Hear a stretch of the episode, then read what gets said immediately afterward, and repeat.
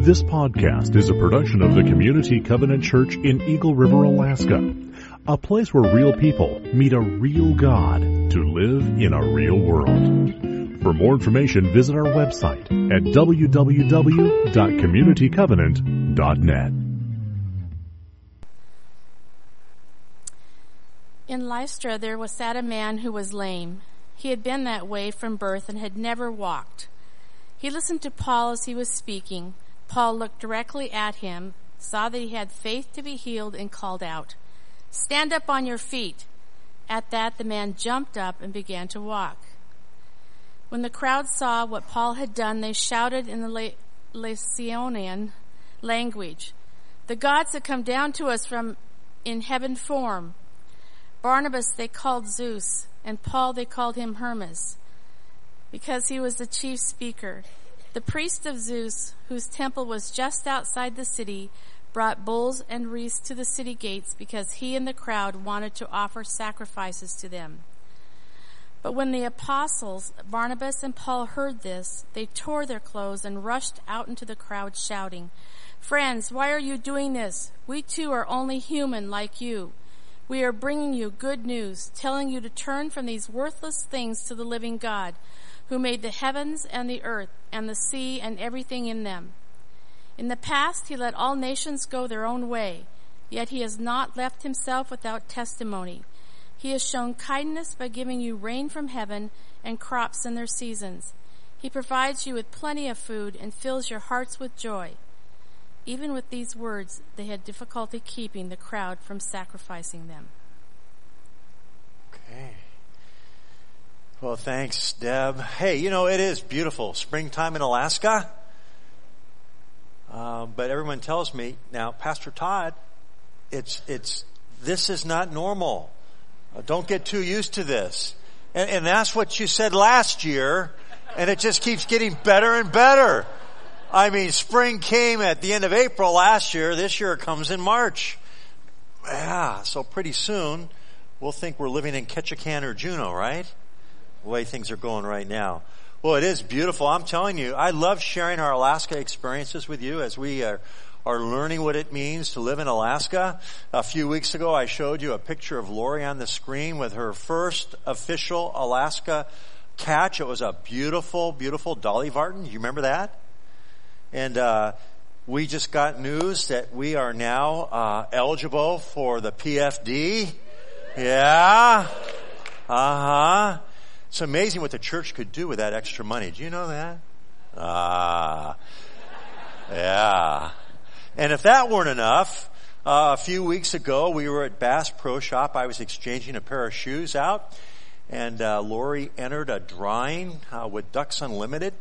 Uh, it was Women's Day at Bass, and they were having all kinds of workshops on hunting and self-defense and winter survival, all geared towards the ladies and uh, Lori she entered the uh, the raffle for for a rifle, and uh, they said they're going to limit it to 250 people. It was ten dollars. I said, you know, I don't mind spending the ten dollars because Lori, you are going to win that rifle. Now, I'm not a prophet, okay. I had a one in 250 chance of being right. Um, and at 6:30 that night, she gets a phone call from a lady from Ducks Unlimited and sure enough, she says, you are a winner. And Lori goes, well, what did I win? A keychain, a camo hat? She goes, no, you won the grand prize. You won the rifle. When you want to come down and get it. And so, I mean, here it is. I mean, it's, it's beautiful. She's got the Dolly Varden. She's got the PFD. Now she's got the rifle. I mean, it's like totally Alaskan. All right. And, uh, yesterday, we and half of Eagle River uh, went to the Birchwood Range, and she got for the very first time to shoot uh, a rifle. She's she's never owned a rifle or shot a rifle before, and uh, it was a great experience. It's a wonderful little rifle. They call it a varmint gun. Okay, I guess there are lots of varmints around in Alaska, and uh, she uh, has a little Bushnell sight on it. It's a, a, a Savage 93.17 uh, HR smaller, but just just a fun little rifle for her as a first rifle. And So we were shooting the rifle and what we had to do is we had to sight it in, right? You had a sight on it, a Bushnell scope, and we had to, to kind of take an adjustment and, and sight it in because when we first took it out of the box and we're shooting it, there's a target we're shooting at. And even though the crosshairs were right in the center of the target, we were noticing that every shot was down to the, down and to the right, outside of the circle. So we kept working at it. We had to adjust the scope so that once the scope was adjusted, we could be on target and uh, hit the mark. And as Lori was shooting, there was this man next to us, and uh, he had his binoculars. He was looking. He goes, "Man, that's good shooting. You've never shot a rifle before?" And Lori goes, "Yep, well, first time." And uh, here's her very first target. Okay, and you can see all these points right down here in the beginning, but then as we worked and we sighted in the scope, you notice everything's up here. A little bit, a little bit up here, but it's a really tight grouping. Lots of good shots going on there. But you know what it reminds me of? It reminds me of, as followers of Jesus, that, that we have to constantly be aware that our, our spiritual scope is adjusted correctly so that when it comes to things like worship, for example, that we're, we're hitting the mark, that we're, we're right on target. And sometimes we think we can be, in reality, maybe we're low and to the right. Okay? And so we need an adjustment. Uh, we need to dial in our spiritual sight. And so we know that we're hitting the mark, that we're aiming where we should be, and that we're hitting the target. And that's especially true when it comes to worship, and it's especially true when it comes to identifying God as our object of worship. And that's a, a real lesson in our passage today. Now you, you, you might recall last week as Paul and, and Barnabas were there in uh, Pisidian, Pisidian Antioch, uh, they were sharing uh, the gospel message in the synagogue, and there were those who responded. There were those who didn't, and uh, the crowd got hostile, and, and, it forced them out of the town. And uh, this week, as we look in chapter 14, they travel some 93 miles, okay, further into Galatia, and that's the province that they're in. And as they travel about 90 miles or so southeast, they come to a town called Iconium. And in Iconium, they go to the synagogue, as was the custom, and they begin to share, and there were a number of Jews and Greeks who believed, yet the Jews who refused to believe stirred up the crowd in the town, and again, as was the case in Pisidian Antioch, they were run out of town. So they head now to uh, Lystra and to Derbe and to Iconium. And, and while they're there, they uh, are very, very relevant in their presentation of the gospel, especially as it comes uh, to being there in Lystra. Now you're going to notice something. It's a pattern of the apostle Paul in Acts 13:6.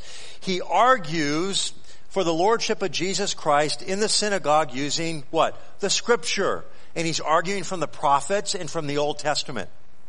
And uh, that makes sense because there's a synagogue there, there's a Jewish crowd there, there are God-fearers who are worshiping there, and they're familiar with the Old Testament scriptures, and so that's how he argues. But here in chapter 14 in our passage, he's going to argue from nature, in other words, from general revelation. Because this particular town in Galatia didn't have a synagogue. Now, there were some Jews there, but it was a very small population. Most of the people there were Gentiles. They were pagans who would have worshiped from a pantheon of Roman and Greek gods. Okay? So would it have made sense for, for Paul uh, to argue the case for the gospel uh, from the scripture like he would in a synagogue? Well, no, of course not. Because they weren't familiar with scripture. It didn't mean anything to them. And so he begins to speak and he begins to argue from what they do understand. Now in our passage, it begins with Paul seeing a man and there's a, a, a miraculous healing. That's called an attesting miracle. And we see that uh, throughout the New Testament and the book of Acts in particular, that there's a miracle that takes place. People want to know, well, how can this happen? And then someone gives the message to um, to verify the truth of the claim they're to make about the gospel and the person of Jesus Christ. And that's what's happening here. But as they perform the miracle, there is a high priest uh, from the temple of Zeus, and he calls all the people to gather bulls, and, and they're going to sacrifice, and they're going to worship. And who are they going to worship? They're going to worship Paul and Barnabas. And here's why. In this particular area of Galatia, again, they, they worship from a pantheon of gods. But the primary god they worshiped was Zeus. He was believed to be the father of the gods. Alright? And oftentimes, one of the, the major gods was associated with another or supporting god. In this case, Hermes. And Hermes was a patron saint of orators or of oration. And so what's going on here is they're seeing Paul, who does the healing, with Barnabas, and they're thinking to themselves, this must be Zeus and Hermes who have come down from the heavens to the earth. Now, why would they think that? Well, there was a legend that in that region of Galatia, that actually Zeus and Hermes did come down and they went from house to house looking for someone to welcome them and to feed them but they went to a thousand houses and they were denied. Yet there was one house where they were welcomed in by a couple. And the legend has it they were welcomed in and that couple's house became a shrine. And they had an unlimited source of food that was given to them by the gods.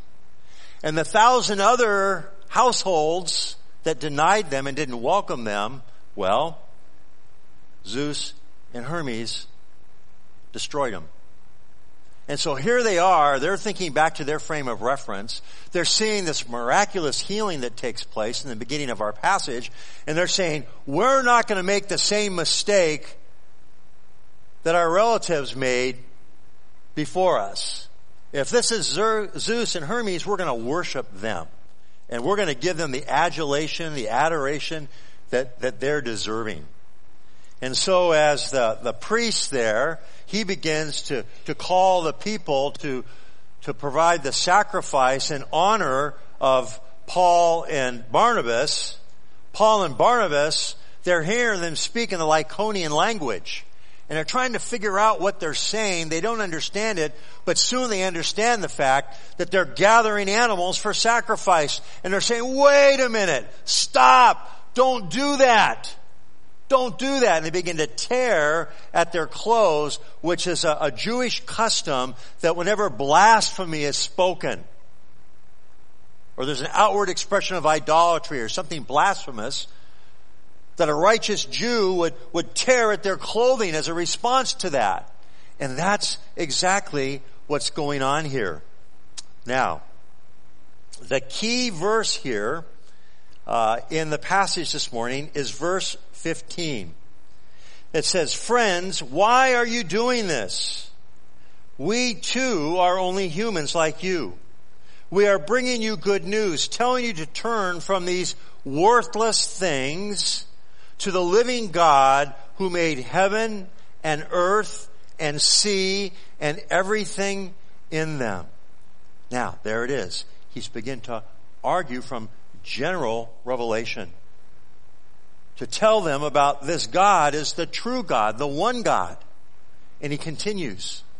In the past, he let all the nations go their own way. Yet he has not left himself without testimony. He has shown kindness by giving you rain from heaven and crops in their seasons.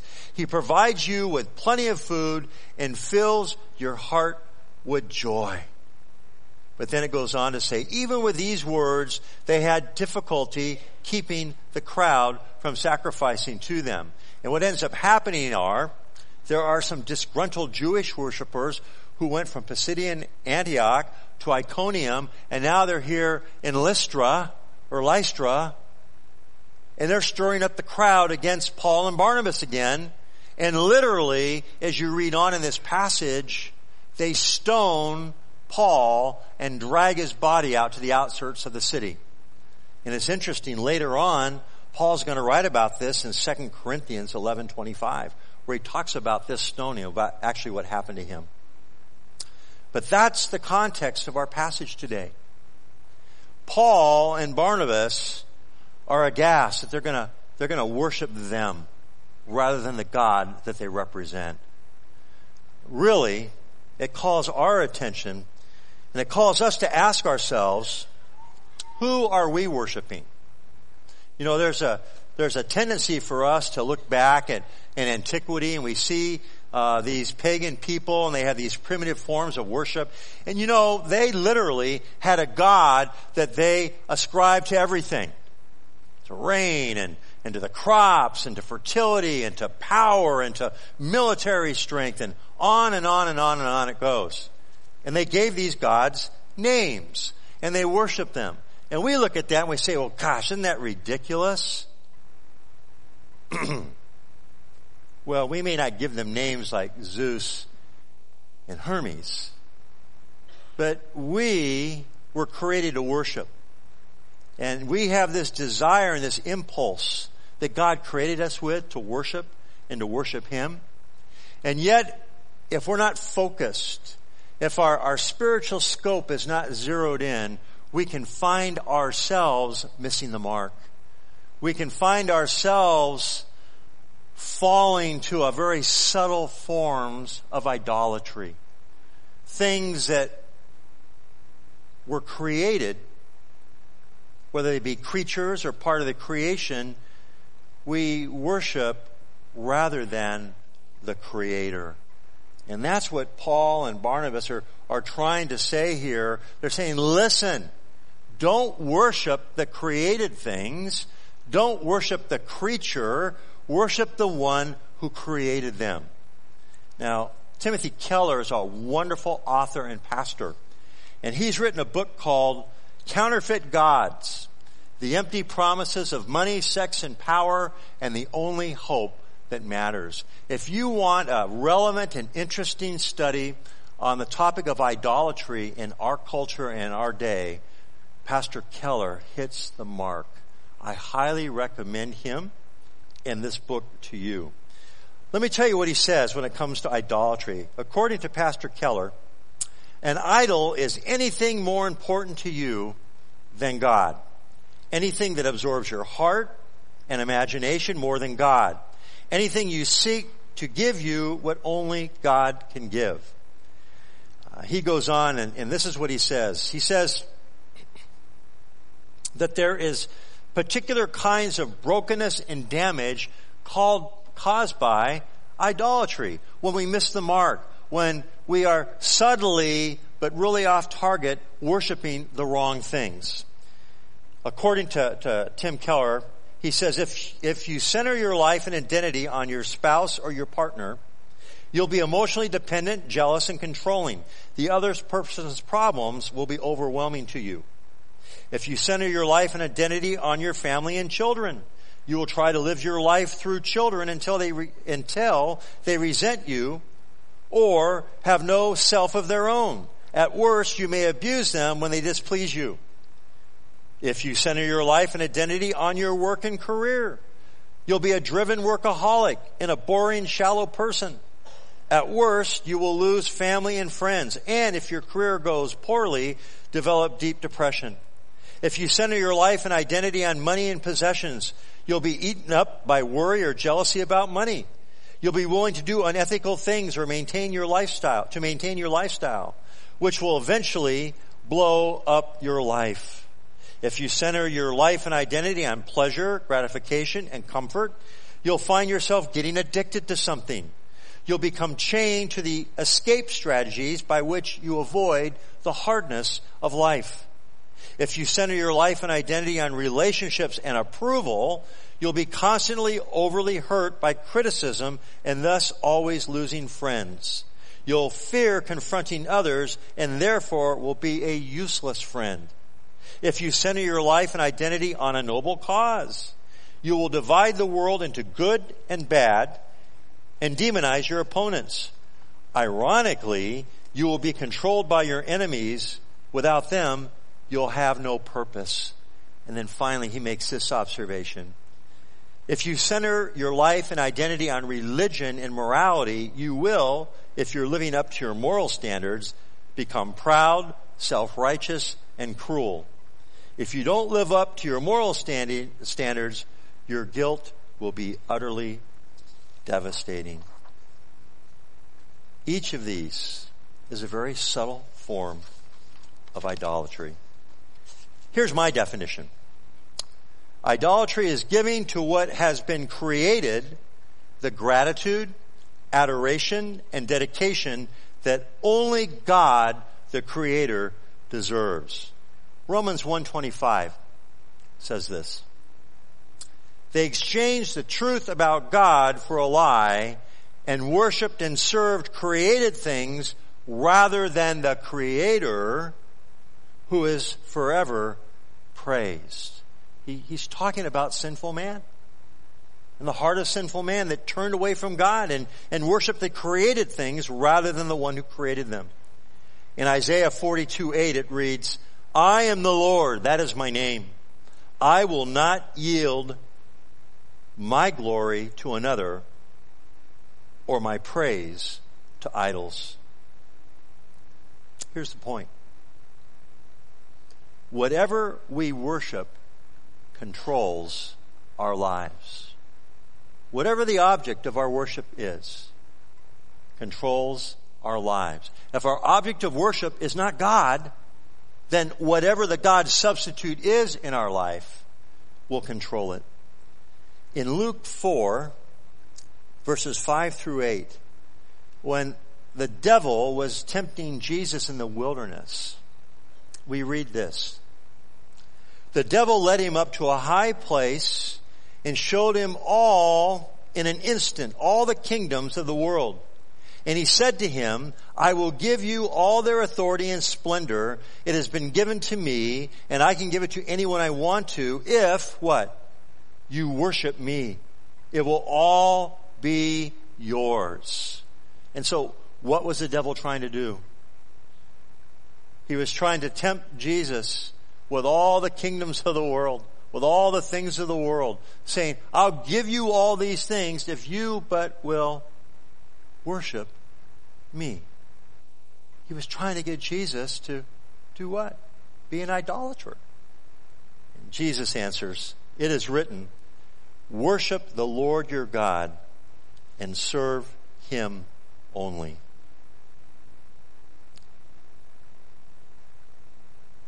David Foster Wallace is an American writer and an intellectual. And he was the height of his, career, uh, his career before he took his own life in 2008. Now, ironically, before his death, he gave a very famous commencement address. And this is what he said to the graduating class.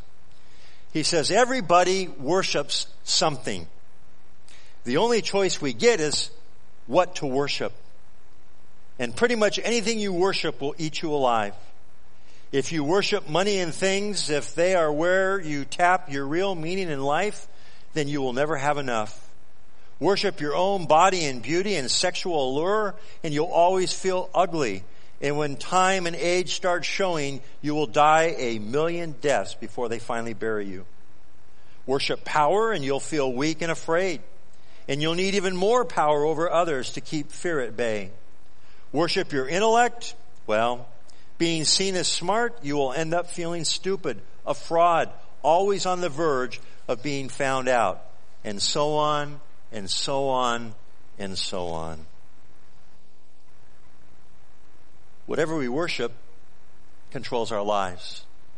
But whatever controls our lives, really, whatever controls our lives is our Lord in Matthew 6, 24 in the Sermon on the Mount, using this, making this point about money.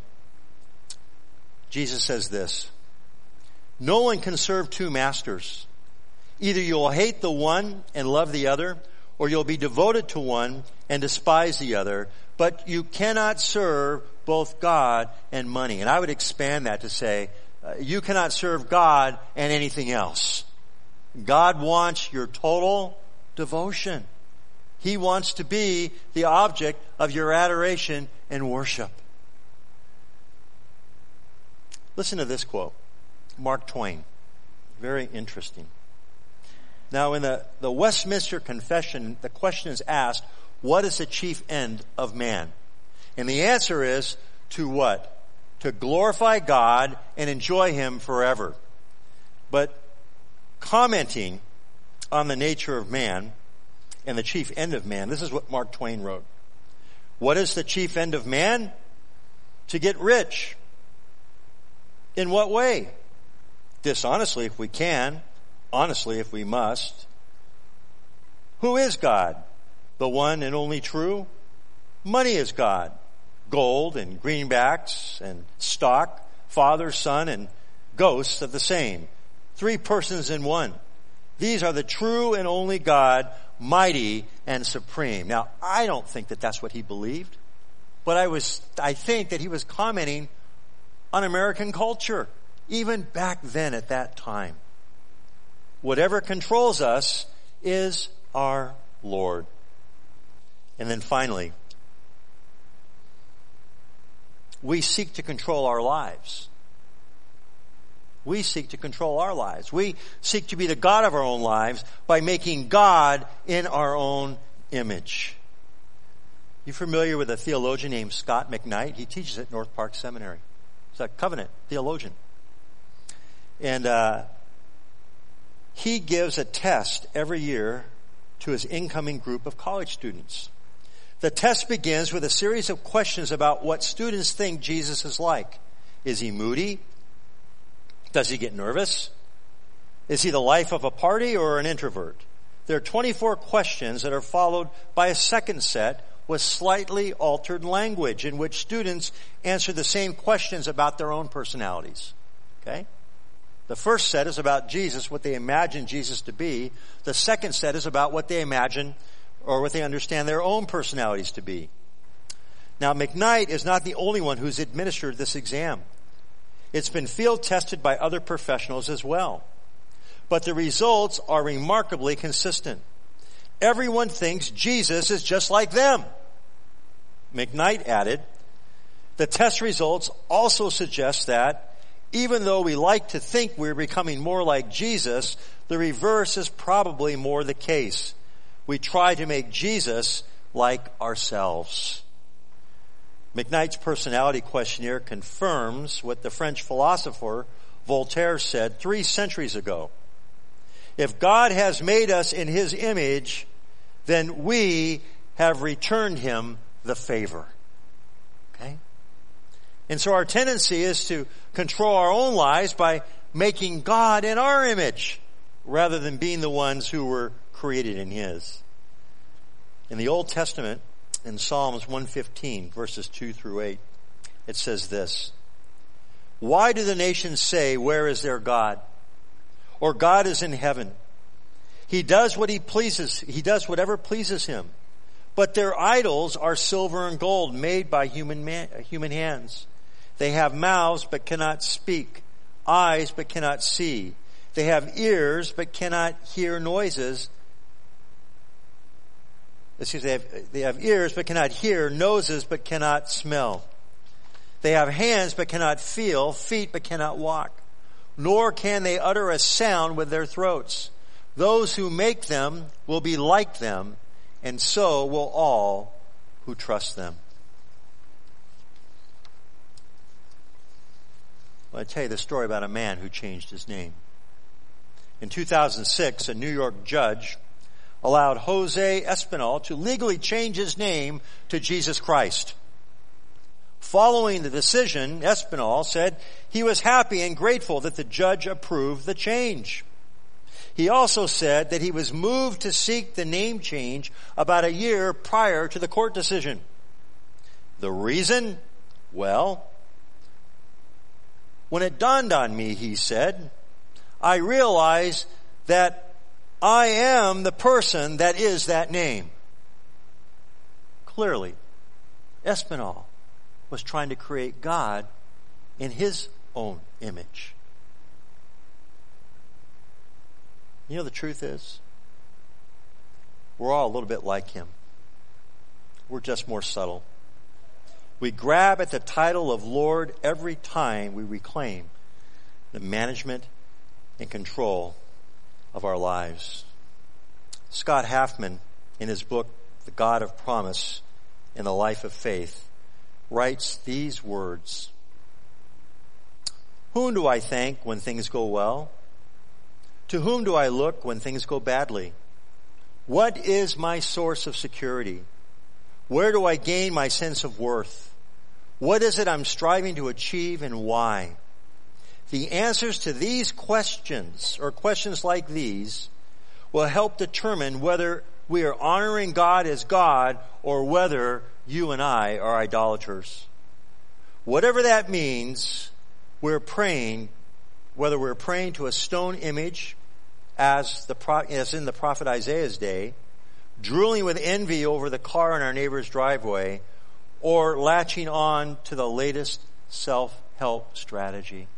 Whatever it is, if the object of our worship, our adoration, our dedication, our service isn't God, then we have fallen into a very subtle but very dangerous form of idolatry. Let's pray. Father, our desire is to adjust the spiritual sights of our heart